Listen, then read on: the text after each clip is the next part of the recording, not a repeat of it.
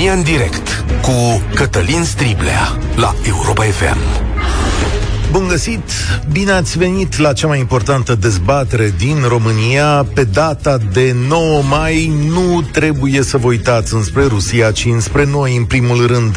Vladimir Putin ne-a furat sărbătoarea și acum toate televizoarele din Europa arată imagini de la Moscova, în loc să aduc aminte de ce este important pentru spațiul nostru. Oameni buni, da, este război, dar nouă mai este ziua celei mai importante importante realizări a acestui spațiu european.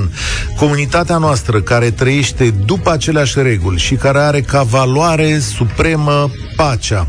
Acesta este, de fapt, cel mai mare câștig pe care ni l-au adus părinții fondatori ai Uniunii Europene.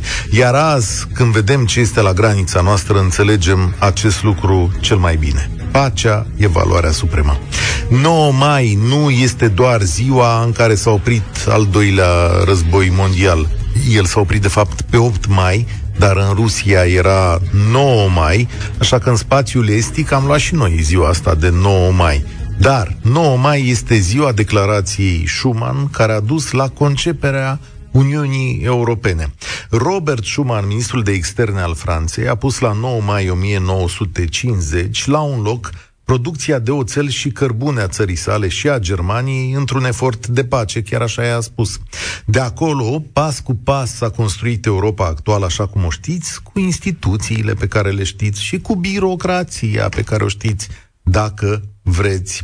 Însuși Schuman spunea că Europa nu poate fi construită decât cu lucruri concrete, viabile, lucruri pe care noi să punem mâna, căci așa poate fi menținută pacea, credea el.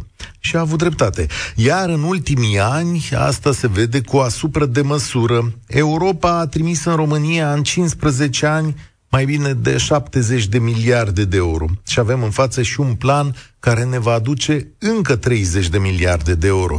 Ne-a dat pace, libertatea de a călători, de a munci, ne-a adus instituții și, special pentru noi, ne-a dat și posibilitatea să-i pedepsim pe hoți. Mai țineți minte, nu? Ne-a dat curaj să o facem. De asta la noi o parte din clasa politică, mufată la banii publici, spune întrebarea asta: dar cine a adus, domnule, nouă Europa asta? Și aproape că s-a transformat în vorbă, la care s-a mai adăugat una, că la noi fondurile europene se iau mai greu pentru că se fură mai greu. Știți și asta.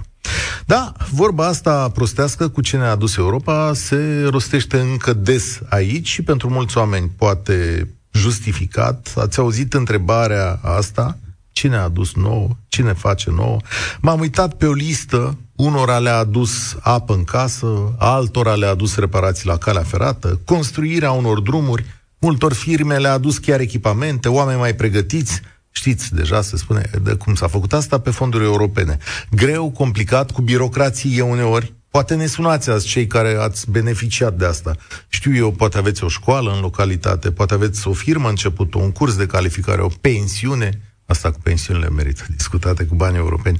Și tare aș vrea să știu și care sunt dezamăgirile legate de astea. Spațiul nostru nu este evident doar lapte și miere, dar oarecum ar fi fost fără el. E ziua noastră, oameni buni, și trebuie să vorbim despre această țară, a doua a noastră. Ce ne-a adus Europa? De la bani la pace și poate unora dezamăgiri. zero trei șapte doi zero șase nouă cinci nouă nouă, îl repet. Ne sunați și din Europa. zero trei șapte doi zero șase nouă cinci nouă nouă. Ce crezi că ne-a adus Europa? Poți numi un lucru concret pe care Europa l-a făcut în comunitatea ta? Și ce reprezintă pentru tine faptul că faci parte din Uniunea Europeană?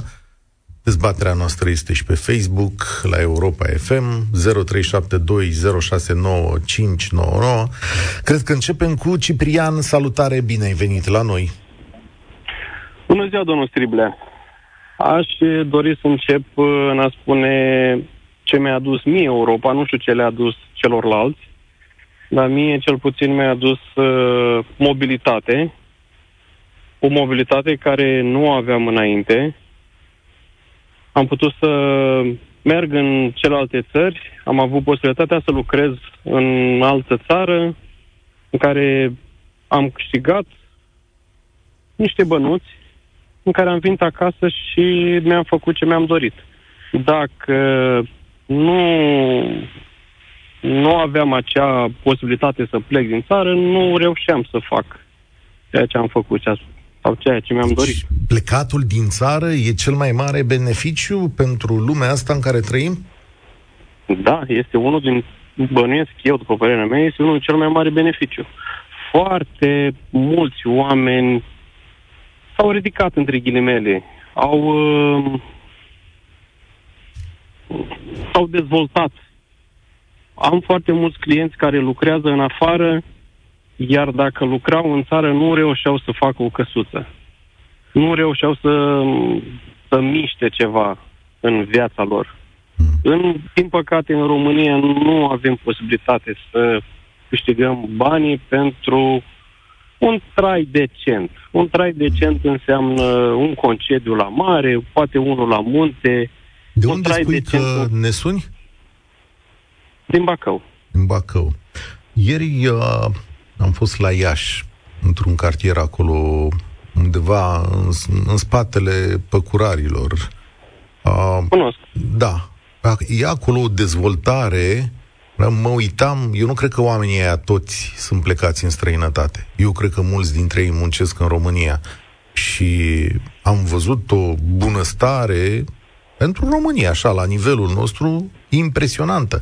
Adică eu sunt convins că sunt oameni în țara asta care trăiesc destul de bine muncind aici. De asta te întreb astăzi dacă ăsta să fie cel mai mare beneficiu. E important, e, e un beneficiu mare, înțeleg ce, ce spui tu. Dar nu știu dacă asta e cea mai, cel mai bun lucru pe care ni l-a adus, dacă aș, dacă aș face un top, pe care ni l-a adus. N-am zis cel mai bun, dar mm. face parte din primele zece, să zic așa. Da, asta clar. Cunosc, asta clar. Cunosc familii, cunosc familii în România înainte să plece din, din țară, să lucreze în străinătate, în care nu reușeau să, să ajungă cu banii de la un salar la altul. Abia, abia se târâiau, pe românește spunând. Da. După ce au plecat în străinătate, au reușit să achite datoriile care și le-au făcut în țară, au reușit să-și mai cumpere un apartament, deși stăteau în chirie. Este un, un factor foarte important, plecatul din țară. Dar, da, este greu, este dureros, pentru că nimeni nu-și dorește să plece. Eu am fost forțat din prejurări să plec, dar m-am întors. Dar am întors ba- pentru că în Bacău, da, vezi stegulețe din astea cu albastru și cu stele galbene, nu? Adică bănuiesc că sunt... Aha, deci sunt. Asta voiam să mă asigur că se poate să meargă și invers. Că de fapt, eu mă bucur dacă lumea are libertatea de a alege. Dar eu vreau să văd și ce se întâmplă cu Europa aici, la noi, la țară. Că dacă... O să înțeleg că ne bucurăm în continuare de plecat, dar aș vrea să ne bucurăm de ce putem construi aici. Când spui că te-ai întors, ce ți-ai făcut? Ți-ai făcut o afacere? Ți-ai făcut o casă? Sau doar uh, că te-ai întors cu banii? Din, din păcate, n-am, n-am făcut o afacere, pentru că, din punctul meu de vedere, sunt două tipuri de români. Cei care se acomodează și n-au nicio problemă și poate să stea în străinătate foarte mulți ani, fără a duce dorul. Și sunt și cealaltă categorie care își dau seama ce au acasă și duc dorul de casă. Eu fac parte din a, a doua categorie. Uh, am venit acasă după trei ani de zile, dar pentru mine au fost trei ani de zile de chin și mi-am simțit ca zece ani. Uh, am reușit să-mi achit datoriile, am reușit să uh, renovez apartamentul care reușit să să-l cumpăr înainte să plec, care da. pentru mine a contat foarte mult. Mulțumesc tare mult, Ciprian. Sigur, astea sunt cele mai importante realizări la nivel personal. Dar țara asta o schimbăm cu ajutorul Europei? E și asta o întrebare de astăzi. Hai să vedem. Valeriu, ție ce ți-a adus Europa? Valeriu, ne auzi? Bună ziua, bună ziua, din Turnu Severin. Salutare. Salut pe această cale toți europenii F M. Spre deosebire de antevorbitorul meu, să știți că Europa nouă, în Turnu Severin, nu ne-a adus mare lucru. Mm-hmm. Punând asta că, cu părere de rău, că ați amintit de steagul albastru cu stele galbene. Da. Deci să știți că noi, în Turnu Severin, numai stele galbene vedem. Mm. Înțelegeți? Da. Și spun asta datorită faptului că cu ceva timp în urmă aveam aici, în orășelul ăsta frumos de la Dunăre, elegant și cochet, o istorie foarte îndelungată. Aveam o buzină de vagoane, construiam vapoare, uh, produceam carne în abator, aveam o fabrică, o fabrică de mobilă, aveam un combinat de celuloză și hârtie și ceva unic în Europa la vremea respectivă, un combinat de apă grea, care, din păcate, s-a dus. De ce s-a dus oare? Că noi suntem, la început am fost copilul ăla... Adică tu ești convins că Europa ți-a luat toate lucrurile astea? Nu mie, este impropriu să spun că mi-a luat mie toate astea. Nu, regiunii, dar, regiunii, ai auzit? Da, nu regiunii, da. Noi suntem o regiune de, deci, uh, foarte desfavorizată. Noi am fost luați în brațe la început, da, pentru că știau că vom fi o piață de desfacere, da, extraordinară. Ce simplu să gândești așa. Hai să-ți povestesc, o, tre- hai să-ți povestesc o treabă. Există o hartă, asta, proasta asta de da, Uniunea da. Europeană a făcut și chestia da. asta. Există o hartă care se numește Cohesio, cu capa. Cohesio. Da? da? Cohesio. Da, da. Te duci acolo pe harta asta și vezi câți bani bagă Uniunea Europeană la tine în județ. Amândul propriu. Dacă vrei să citesc eu acum, da? Dacă vrei să iau aici direct de la Turnu Severin, da? Îți iau eu și îți citesc toate proiectele pe care Uniunea Europeană ți le varsă cu bani acolo. Da? Toate. Da, pot să, pot toate. să, le, pot să le citesc și eu cu cea mai mare da. plăcere. Păi, dar înainte, fii atent, dar să nu uităm da. că în momentul în care spui că ți s-a luat și nu spui că ți s-a și dat ceva... E o chestie foarte complicată și să faci mecanismul ăsta de asociere extrem de simplu, să zici, mama, am intrat în Uniunea Europeană și la noi uh, nu mai este uh, combinatul cu tare, e cel mai simplu lucru din lume. S-a mutat combinatul ăsta într-o țară europeană, s-a mutat în Bulgaria, în Lituania, în Estonia, în Franța sau în Germania? Nu s-a mutat. Aha. Nu despre asta este vorba, dar da, mă mir că ce? cu atât de entuziasm uh, aplaudați eu- Europa. Deci da. trebuie să înțelegem un singur lucru. Noi da. suntem români, da? da? Uh, exact așa, punctual, spuneți-mi, vă rog, mm. în Turnul Severin. Ce producem? Producem cablaje pentru nu știu, mașinile germane, că... da? da? În Orșova producem sisteme de siguranță pentru mașinile germane. Mm-hmm. Știți cu ce salarii sunt plătiți oamenii aici? Ok, cu ce salarii sunt plătiți? De la o mie o sută de roni net până Asta la o mie șase sute net. Asta nu prea are cum la o mie o sută de roni, că dacă vă fac un calcul din salariul minim, îl vezi cu mai mult. Să zicem că sunt puțin, puțin așa, mm-hmm. na, nu stau bine cu aritmetica. Da. Dar nu avem salarii la nivelul la care ar trebui să le avem. Pentru asta, ceea ce facem... Pentru ceea ce facem. Eu nu am avut afacere, nu am plecat în Europa, mm. nu am plecat din România, am rămas Dar aici. Crezi că fabrica de cablaje ar da. fi existat fără granițele Uniunii Europene? Păi și cu ce ne ajută pe noi fabrica de cablaje? Că dă la câteva mii de, de oameni salarii net, mm. minim pe economie. Dar dacă n-ar fi existat, noi ce am fi făcut? În lumea asta, noi am fi să... făcut mobilă, am fi făcut vapoare, am fi făcut vagoane, am fi făcut apă grea. Ești atât de competitiv. Politicienii noștri, politicienii ce... noștri, Valeriu, și... Valeriu, da, Valeriu. Da, de unde da. știi că am fi făcut vagoane? Faci vagoane mai bine decât China? Decât Germania? Păi, domnule, noi fabricăm vagoane la Turnul Severin. Da, domnule, da, domnule le fabricam în, în anii șaptezeci și în anii optzeci. Și le fabricai într-o până, industrie comunistă? Până în, până în anii nouăzeci și șase. Până în anii nouăzeci și șase, când vagoanele alea nu mai erau bune pentru țările alea. Poți să înțelegi lucrul ăla, că vagoanele alea erau duse, luate de acolo și duse în Rusia și vândute și at- ca toate fierătanile alea. Și atunci, alea. de ce Olanda venea în, în, în fabrica de vagoane să le facem cisterne? Eu am lucrat și de acolo. Păi a venit o vreme. Convertit din da. lăcătuși în sudor și sudan. A venit o vreme automată. că o vreme ați făcut o treabă bună. Dom'le, am care... făcut treabă bună. Am fost Dup... o mână ieftină de lucru pentru ei. Asta, asta este important. A, în perioada comunistă. Performanță, în, nu? Dacă... Nu, nu, o decembrie, deci după decembrie. Aha. Eu am după decembrie. doi de ani. Da. Deci ai spus, ai spus că a fost o mână ieftină de lucru, da? Știi da, ce s-a exact, întâmplat? Exact. Hai să-ți explic. Hai să-ți explic. Mâna ieftină de lucru a câștigat ceva mai mult în plus și mai la est de noi sunt unii care sunt și mai ieftini.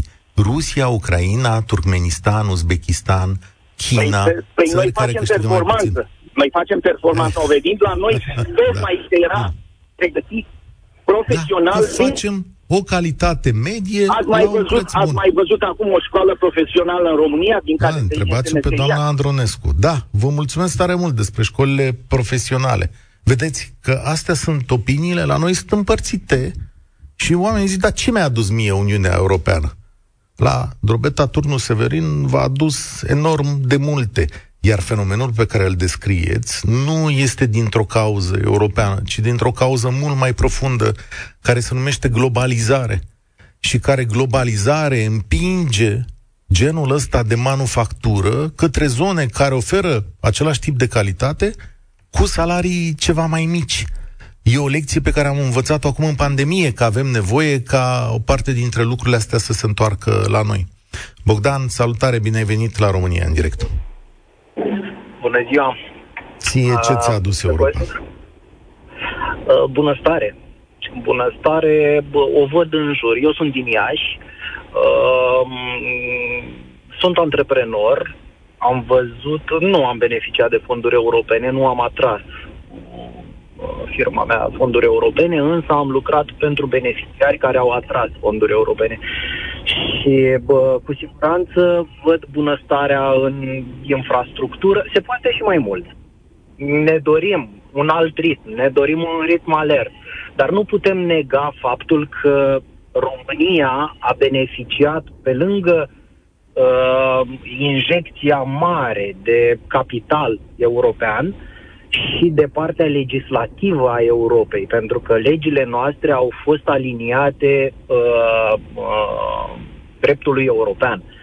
Uh, uh, profesionalizarea uh, s-a, uh, s-a aliniat nivelului european. Este adică clar uh, ne-au evoluția. Cerut standarde. Asta s-a întâmplat. Exact, exact. Am fost nevoiți să evoluăm, să învățăm și ce aș uh, spune uh, și antevorbitorului. Uh, da, noi produceam, cu nostalgia asta că produceam și vindeam la volum, nu mai ține. Este o economie uh, globală în care performanța și costul dictează. Dacă ești performant și livrezi clientului ceea ce își dorește la un nivel de calitate pe care și îl dorește, atunci ești competitiv, reziști pe piață. Și asta ne-a dat Uniunea Europeană. Ne-a dat posibilitatea să finanțăm proiecte și să devenim competitivi pe o piață europeană. Că fondurile alea pentru a uh, uh, micșora decalajul dintre noi și restul Europei, pentru asta au fost gândite.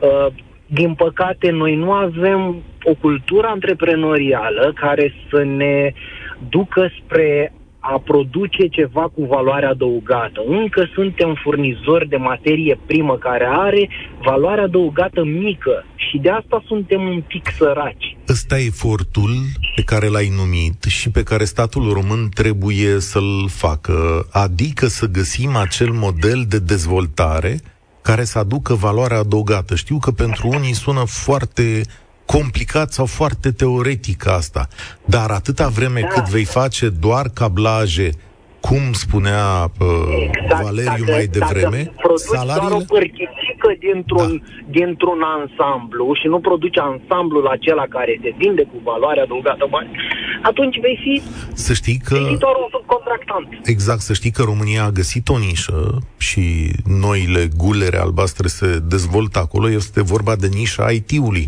România, așa, așa cum avea așa muncitori e. în urmă cu treizeci-patruzeci de ani, acum are zeci de mii de tineri care lucrează în I T și care aduc o valoare adăugată excelentă Știu. a acestei țări. Creșterea Iașului, printre altele, este datorată și acestui fapt. Da. Sectorul I T sectorul I T și de outsourcing, care produce foarte mult, într-adevăr. Și acum sper ca cei de sus, decidenții, să nu se gândească că acele, acele favoruri, între ghilimele, până la urmă, care au ridicat acest sector, ar trebui eliminat, și anume... Da, știu, chestiunea cu salariul. Da. Vom discuta asta exact la un moment dat, pentru că e importantă. Mulțumesc, Bogdan. Aveți un oraș frumos, care mie, mie și drag, că mi-am petrecut o parte din viață acolo. Salutare, Milan. Ție ce ți-a adus Uniunea Europeană? Bună ziua! Te ascultăm. Uh, mi-a dus foarte multe. Sunt, sunt reprezentantul unei cooperative agricole, fermierul de Nădlac, cu douăzeci și patru de firme, firme mici, fermieri mici, ca doisprezece hectare, care lucrează până la trei sute. Fermieri care astăzi probabil n-ar mai fi făcut agricultură dacă n-ar fi fost uh, posibilitate de accesare de fonduri europene pentru tehnologie, pentru evoluție, pentru a putea să facem o depozitare împreună, o stocare a acestor uh, produse, pentru a putea să le vindem mai omogene. Adică una peste alta a fost uh, un lucru extraordinar pentru noi și ne-a ajutat să rămânem în orășelul nostru mic din județul Arad, în orașul Nădlac, și să nu plecăm în altă parte să muncim și să fim nevoiți să trimitem bani acasă, cum au fost nevoiți uh, multe persoane pe țară. Uh, băgați marfă în supermarketuri? În acest moment noi suntem producători de oleaginoase și de Aha. cereale. Am de anul viitor o să și procesăm. Am depus un proiect care s-a și aprobat între timp, în care o să și procesăm, o să realizăm furaje. Știi Dar de ce avem te întreb? De zile... da. Pentru că a venit Valeriu mai devreme și a spus așa: cine a adus nouă Europa ne-a făcut piață de desfacere. Și acum, pentru că tu ești din zona asta, te invit pe tine să-i răspunzi lui, că poate răspunsul tău este mai competent decât al meu. Nu este adevărat. Este adevărat doar că nu am fost destul de pregătiți și mai ales la nivel de uh, instituții și la nivel de uh, politică, care trebuia să se pregătească mai bine uh, intrarea în această Uniune Europeană. Adică uh, oamenii care au vrut să producă n-au fost pregătiți, n-au știut ce pot să facă cu acești bani europeni și mai ales cum să acceseze. Este o birocrație foarte mare pentru a putea să obții niște bani europeni. Dar o birocrație care nu este neapărat de europeană, este o birocrație românească, care în cele mai multe rânduri noi, ca și țară, cerem o grămadă de lucruri în plus pentru a putea accesa fonduri. Uh, în primul și în primul rând s-a început de jos, de exemplu cu echipamente pentru a produce, a produce marfă care la un moment dat va ajunge procesată. După ce va ajunge procesată, va ajunge probabil de la acele furaje, o să ajungem la ferme de animale, de la ferme de animale la abatoare, de la abatoare să ajungem la magazine. Aici discutăm de ani și ani de investiții și, de, și crearea unor fluxuri. Să nu uităm că în Uniunea Europeană a fi fermieri vorbim de tradiții de la generație la generație. La noi vorbim de o singură generație care a apărut după anii nouăzeci, după ce s-a dat terenul oamenilor, și încă n-am trecut de la o generație la alta ca să putem ajunge să facem tot fluxul. Dar evoluăm foarte, foarte bine. Da. Uh... Asta e foarte interesant ce spui. Uh, mă gândesc, apropo de fonduri europene, uh, cam, cât, cam cât de greu sau de ușor a fost pentru voi să luați un astfel de fond european. Știu că există tot felul de discuții. Ne avem în acest moment pe cooperativă, fiindcă și membrii noștri au beneficiat de multe proiecte, dar cooperativa noastră are trei virgulă șase milioane de euro accesate în cinci ani de zile.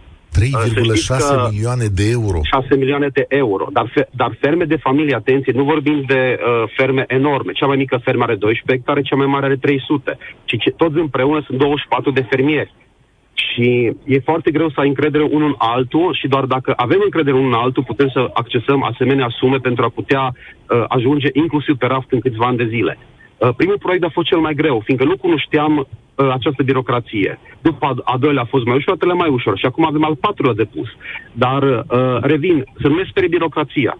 Trebuie să facem acest pas fiecare din noi pentru a rămâne pe piață. Fără accesare de fonduri europene, fără aceste investiții gigantice care trebuie să le facem pentru a putea ajunge pe raft la un moment dat, din surse proprii este aproape imposibil, mai ales în domeniul nostru agricol, unde fermele de familie sunt sortite, sortite pierierii altfel. Da. Îți mulțumesc pentru telefonul tău, că mai dă uh, încredere. Altfel, cineva, o doamnă, cred că ne spune pe Facebook în felul următor, că de ce comparăm salariile dintre România și Ucraina, salariile mediane, că ele sunt cam egale. Păi în România salariul mediu este undeva la două mii de dolari brut, da? Și acum se calculează în țară, în timp ce în Ucraina e șapte sute șaptezeci și cinci de dolari brut. Că mă uit acum la chestiunea asta, deci diferența e destul de mare acolo. Da, într-adevăr, poate nivelurile de trai ar trebui comparate și altfel și de altă manieră. Dar mi-e greu să cred că acolo e un nivel de trai mai mare, sau era, că trebuie să comparăm perioade de pace. Elena, salutare! Ce ți-a adus ție Uniunea Europeană? Bună ziua tuturor! Mă bucur că mă aflu aici. Și în timp ce toți antevorbitorii mei au vorbit despre Europa din punct de vedere economic, Uh, mi-ar plăcea să vin cu altă perspectivă și anume a unui student care se află la Paris în acest moment uh, și studiază uh, cu ajutorul programului Erasmus. Ce mi-a adus mie acest program a fost experiență multiculturală pe care, din punctul meu de vedere, toată lumea trebuie să, uh, de care toată lumea trebuie să aibă parte în prezent, pentru că, în primul rând, îți schimbă cu totul viziunea cu privire la oameni, la toleranță, la egalitate. Este extraordinar cum câteva luni îți poți schimba viața și mă simt extraordinar și mai ales în această zi mă simt recunoscătoare că um, fac parte din Uniunea Europeană și că pot să beneficiez de un asemenea program special creat pentru studenți care le ușurează um, toate aceste cheltuieli, să zic așa, pentru că nu este ușor. Pentru cine nu știe, Paris... da, pentru cine nu știe, acesta e un program prin care pe banii europeni, studenți din toată Europa parcurg Uniunea făcând studii într-o parte sau într-alta cu o parte din costuri acoperite de, de comunitatea europeană. Așa funcționează programul ăsta. Da, într-adevăr. Și este un mare beneficiu, pentru că, um, cu toate că acest ajutor este binevenit, uh, traiul aici este încă, încă destul de dificil. Uh, tot este nevoie de un aport crescut și din partea familiei și uh, din alte surse financiare, de exemplu, și bursele din partea facultății. Uh, deci... Din nou, este o experiență foarte frumoasă și oamenii pe care îi întâlnești nu sunt ca la noi și te face să realizezi într-un fel că noi românii nu suntem așa răi, cum se mai spune. Avem și multe avantaje, multe lucruri frumoase și despre țară și despre oameni. Ce studiezi? Uh, științe politice. Științe politice. Te pregătești pentru România sau pentru Europa? Uh, pentru ambele, sincer. Nu am uh, foarte uh, multe planuri uh, stabilite, însă îmi doresc să lucrez în paralel și pentru Europa și pentru România. Câți ani ai? Uh, douăzeci. douăzeci. Tu aproape ești născut odată cu Uniunea Europeană din România. Cred că da. Ai început să conștientizezi lumea când noi eram deja în, în Europa. Mă gândesc că da. Pentru tine nici nu există altă formă de lume decât cu o România Europeană. Da, este incredibil că mereu uh, fac comparația între mine la douăzeci de ani și părinții mei la douăzeci de ani sau bunicii mei la douăzeci de ani, care nu au avut oportunitatea de a călători așa de mult cum am reușit eu. Câți ani au părinții tăi?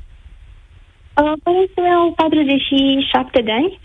patruzeci și șapte de ani și atunci când aveau douăzeci de ani, la începutul anilor nouăzeci, sau mai bine poți să spui, știi când au ieșit părinții tăi din țară prima dată? Uh, mi-e greu. mi-e greu. Cred că am fost foarte mică. Mi-e greu să spun. Nu știu. Da. Dar observația ta e foarte bună. De fapt, rezultatul Uniunii Europene pentru majoritate sau pentru foarte mulți dintre români este acest lucru absolut senzațional pentru copiilor. Dacă e să vă gândiți la generația mea, la generația părinților Elenei și la anii nouăzeci, să vă dați seama în ce sărăcie cruntă era această țară și cum arătau viețile noastre și unde suntem astăzi, când pentru mulți dintre copiii români a ieși, a munci și a studia în străinătate este o normalitate. Vă dați seama de pasul pe care această țară l-a, l-a făcut.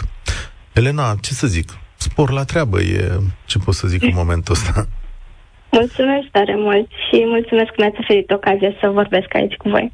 A fost o plăcere, da, pentru că, vedeți, România trebuie să audă și exemplele astea. Dacă ne cantonăm numai în a spune că este rău, complicat, sau că suntem doar subiecții unor dezamăgiri peste care a venit Uniunea Europeană, e un, e un fel de a vorbi. Dar România, cum spunea colegul meu de profesie, Radu Naum, e așa ca o coloană foarte lungă, cu unii care trăiesc în două mii douăzeci și doi, cazul Elenei, cu unii care trăiesc în o mie nouă sute nouăzeci, cazul lui Valeriu, care a vorbit mai devreme, și coloana asta lungă este unificată, sigur, prin sentimentul național, dar ea se întinde pe zeci de ani de experiențe și de, uh, și de practici, și de dezamăgiri și de bucurii.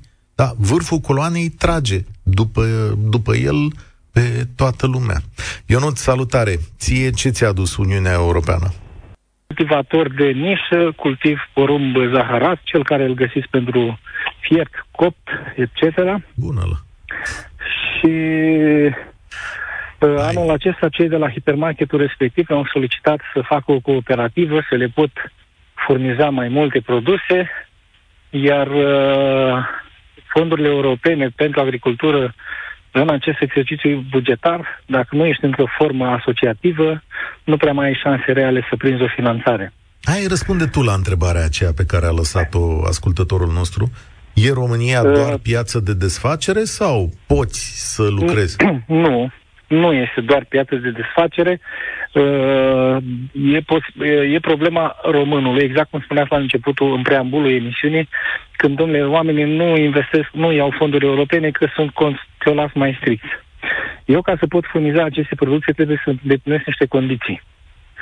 Nu pot să duc chiar așa într-o sacoșă, să iau porumbul și să-l duc la hipermarket. Uh, mulți uh, fermieri evită să se complice, pentru că există o întreagă procedură, hârtiograie, documente, programe informatice de uh, facturare, programe informatice pentru coduri de bare. Sunt niște proceduri. Iar noi ne prindem urechile de multe ori în astfel de situații și atunci preferăm să mergem pe o cale mai simplificată, îl ducem în angro, îl dăm la samsari mm-hmm. și cam atât. Pentru că restul presupune câteva lucruri. Dar ție îți aduce valoare adăugată, bănuiesc, nu? Da, da. Păi tocmai de asta am făcut și un depozit frigo, astfel încât începând din iarna asta să pot congela acest porumb și din noiembrie-decembrie să pot furniza și porumb congelat. Pe lângă toate asta am creat și locuri de muncă, chiar acum trecut am angajat un, un om în, în fermă, în plus față de ce aveam și cu ce lucram. Adică să vrei să muncești. Asta e uh, ideea de bază. Să vrei să muncești vrei în pace, muncești, adaug eu acum. Da, da, din, din, păcate, din păcate în situația dată, așa este, să putem să muncim în pace. Stăm într-o stare de incertitudine, pentru că datorită acestei crize toți fermierii au fost afectați de scumpirea inputurilor. Chiar dacă prețul cerealelor, cerealelor a crescut pentru no, viitor, pentru recolta din două mii douăzeci și doi, în toamnă mă refer, există un semn de întrebare. Deocamdată nu știm uh, ce ne așteaptă. Noi, ca și fermieri, trebuie să știm că trebuie să producem, să producem de mâncare, pentru că abia acum cred că uh, importanța agriculturii se vede din avion, aș putea spune, în sensul că de mâncare întotdeauna va fi nevoie. Că e pace, că e război, cu atât mai mult când e război, nu avem nevoie de alimente. Nu este exclus. Îți mulțumesc tare mult, Gabi, da. Și să știi că o să mă gândesc la tine când o să cumpăr porumb din acela, din, din rafturi, porumb de fiert, da. Eu te, domnule, România e o țară cu oameni creativi și muncitori și a munci aici, în spațiul acesta, s-ar putea să-ți aducă foarte multe satisfacții. Laurențiu, ție ce ți-a adus? Cu respect, cu respect, domnul Cătălin. Salutare. Bine m-am regăsit, am discutat și dimineață la telefon la cealaltă emisiune noastră. Ce, ce vreau să spun? Partea cu Uniunea Europeană a adus, să zic așa, și lucruri bune și lucruri mai puțin bune.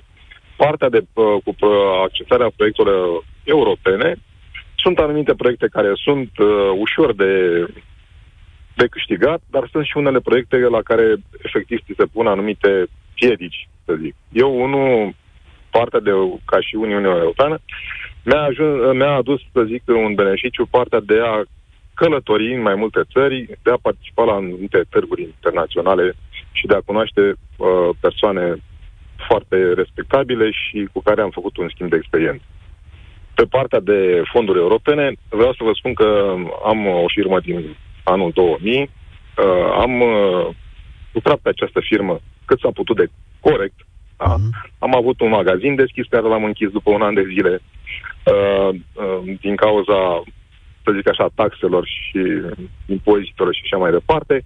Am deschis uh, o altă activitate, numai că pe această activitate de câte ori am încercat să depun un proiect ca să accesăm niște fonduri europene, uh, de fiecare dată în ultimii patru ani de zile mi s-a spus: domnule, ne pare foarte rău, aveți profit pe firmă. Așa. Vă trebuie firmă din două mii nouăsprezece care să fie pe pierdere ultimii doi ani de zile. Serios? Așa se face? Vorbesc serios, n-am, puteți să verificați. Și uh, o, să, o să vă spun și domeniul uh, de activitate. Ce domeniu? Avem o, o contabilă foarte bună care se, uh, este foarte atentă la accesarea acestor fonduri pentru, pentru saloanele de cosmetică, ca să vă Aha, spun așa. Da, da. Noi am plecat în anul două mii nouăsprezece, am deschis un salon când a început nebunia pandemia, toată lumea închidea și noi am plecat la drum, am închiriat un spațiu, am plecat cu un singur aparat și din ce am câștigat, am vrut să ne dezvoltăm. Și am mai cumpărat un aparat, și am mai angajat o persoană, și așa mai departe. Și ne-am dezvoltat puțin. Și am încercat și noi să uh, accesăm niște fonduri în ideea de a mai cumpăra un aparat mai performant sau de a mai angaja un om. Și atunci ți s-a spus, deci, n-ai pierdere. Da, auzi, așa nu fi... avem pierdere, avem firma pe profit. Și aceasta este cea mai mare cauză. Și atunci da. am zis, domnule, dar eu nu înțeleg. Dar asta e reglementarea europeană. Dacă asta e reglementarea europeană sau e consultantul da. nostru? Așa e. Da. Nu, nu, nu. Este da. reglementarea nu europeană. Nu mă pricep. Sunt proiecte care uh, puteam să le accesăm în două mii nouăsprezece. Trebuia uh, o firmă deschisă în două mii nouăsprezece. Dar două mii nouăsprezece, douăzeci, două mii douăzeci și unu trebuia ca să Laurențiu, fii în pierdere. Mi-ai dat o idee, îți mulțumesc tare mult. Ideea următoarea. Îmi dau seama că trebuie da. să discutăm despre fonduri europene. Da, da, da, despre anumite proiecte. O să vin, o să încerc să aduc un consultant aici în studio, pentru că și eu vreau să înțeleg mai multe lucruri. Poate sunt exact, lucruri de reparat exact, acolo. Exact. Mulțumesc tare mult, Laurențiu, dar m-ai pus pe gânduri. Deci cum? Bun, înțeleg că i-a ajuns pe cei care sunt în pierdere, da, și unul care e deștept și bun ăla nu merită. Cristi, salut! L-am pierdut pe Cristian, ăsta e momentul, n-am mai avut uh, răbdare. O să vă zic eu două vorbe la finalul acestei uh, emisiuni, căci nu știu dacă mai avem timp de un alt uh, telefon. Uh, da, e și ziua independenței României, mi-a spus cineva în momentul acesta. Uh, e, da, independența României e o țară independentă, dar într-un spațiu în care trăiește după anumite reguli comune pe care singuri le acceptăm, le votăm și le transcriem conform intereselor noastre. Uite că avem un telefon. Gabriel, salut! Salutare, Gabriel! Bună ziua, vă salut! O să pui concluzii. Uh, nu știu, eu nu prea înțeleg chestia asta. Faptul că eu mi-am dezvoltat firma e o chestie a Uniunii Europene. Păi din punctul de vedere... Poftim? Oamenii povestesc că au luat fonduri europene. Da, e adevărat asta, e adevărat, dar nu cred că asta ar trebui să ne bucure faptul că am primit fonduri europene, ci faptul că prin intrarea noastră în Uniunea Europeană am intrat cumva în normalitate. În ce sens? Noi am ieșit în optzeci și nouă dintr-un coșmar. Până bă, am intrat în Uniunea Europeană, am fost un pic uh, besmetiși, dacă îmi dați voie să spun asta. Am, uh, am fost chiar besmetici și cu politicienii pe care i-am avut. Uh, nu dau nume, că nu cred că e ok. Dar uh, faptul că am intrat în Uniunea Europeană și uh, inclusiv uh, chestia de circulație liberă în Europa, faptul că pot să mă duc să-mi cumpăr o casă, spre exemplu, în Amsterdam, dacă aș avea bani, ceea ce îmi doresc, dar nu cred, uh, dreptul de a, de a putea să te duci oriunde. Cred că asta a fost o chestie... Eu sunt un pic mai în vârstă, nu sunt expert în uh, perioada comunistă, pentru că eu am cincizeci și unu de ani. Eu aveam uh, undeva la nouăsprezece douăzeci de ani la Revoluție. Am trăit foarte puțin, până la vârsta aia era altceva. Dar înțelegeți ce vreau înțeleg, să spun? Înțeleg și uh, mă las un pic pe gânduri. Am să și mulțumesc că astăzi se încheie aici. Dar am început emisiunea asta rotund, adică o încheiem rotund. Am vorbit de dreptul de liberă circulație și am încheiat cu el. E acesta unul dintre marile beneficii ale Uniunii Europene. Ne place când mergem doar cu buletinul în stânga și în dreapta, dar mai tare știți ce ne place? Că avem banii să mergem acolo. Ceea ce e absolut formidabil pentru o mare parte dintre români. Sigur că România și Europa se dezvoltă inegal și aici, dar gândiți-vă la progresele fantastice pe care le-am făcut și care sunt absolut măsurabile. Dacă deschideți harta de care v-am pomenit, Cohesio, cu capa, o să vedeți enorm de mulți bani veniți în România. Dar mai important sunt oamenii care au primit acești bani și au putut să crească mai departe. Asta e Ziua Europei. Mâine vorbim despre război cu jurnalista Magda Grădinaru. Eu sunt Cătălin Striblea. Vă spun spor la treabă.